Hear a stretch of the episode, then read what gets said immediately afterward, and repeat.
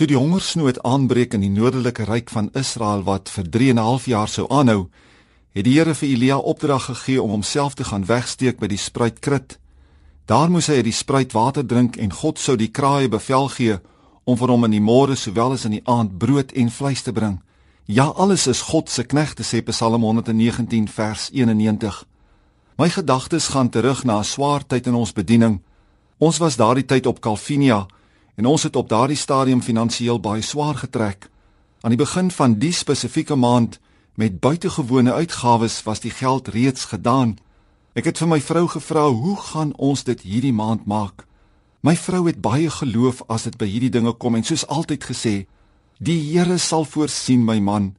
Saam met ons gebid vir die Here se voorsiening, maar die dae stap aan.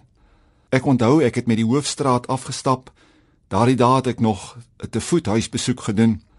Terwyl ek so stap, hoor ek hoe iemand my aan die ander kant van die straat roep. Ek stap oor die straat en volg die man tot in sy kantoor. Hy het reeds oor kan die lesenaar gesit en was besig om te skryf. Ek het my nou nie veel gesteer aan dit wat hy geskryf het nie en gewag om te hoor hoekom hy my geroep het.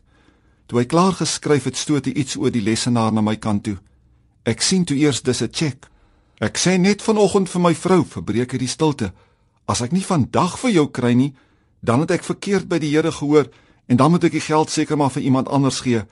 Ek soek nou al vir dae na jou, maar ek kon jou nêrens kry nie. Agterna het ek gedink aan hoe Daniël gebid het en 21 dae moes wag voordat die antwoord deur 'n engel aan hom gestuur is. Hoor wat sê die engel Daniël 10 vers 12. Van die eerste dag af is jou woorde gehoor en om jou woorde ontwil het ek gekom. Daniël 10 vers 13 maar die vors van die koninkryk van die Perse het 21 dae lank teenoor my gestaan. 'n Bose mag het die antwoord van Daniël 21 dae vertraag. Soms wonder ons of God ons gebede hoor as die uitkoms uitbly. Hier vind ons die antwoord. Die Here het vir Daniël reeds die eerste dag gehoor, maar soms word die antwoord teëgestaan. Maar net soos in Daniël se geval nie verlang nie.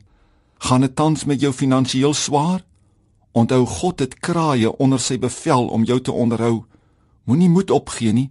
Die uitkoms is op pad. Hy het jou reeds die eerste dag gehoor bid. Hou net aan bid. Vertrou. Glo God. Kom ons bid saam.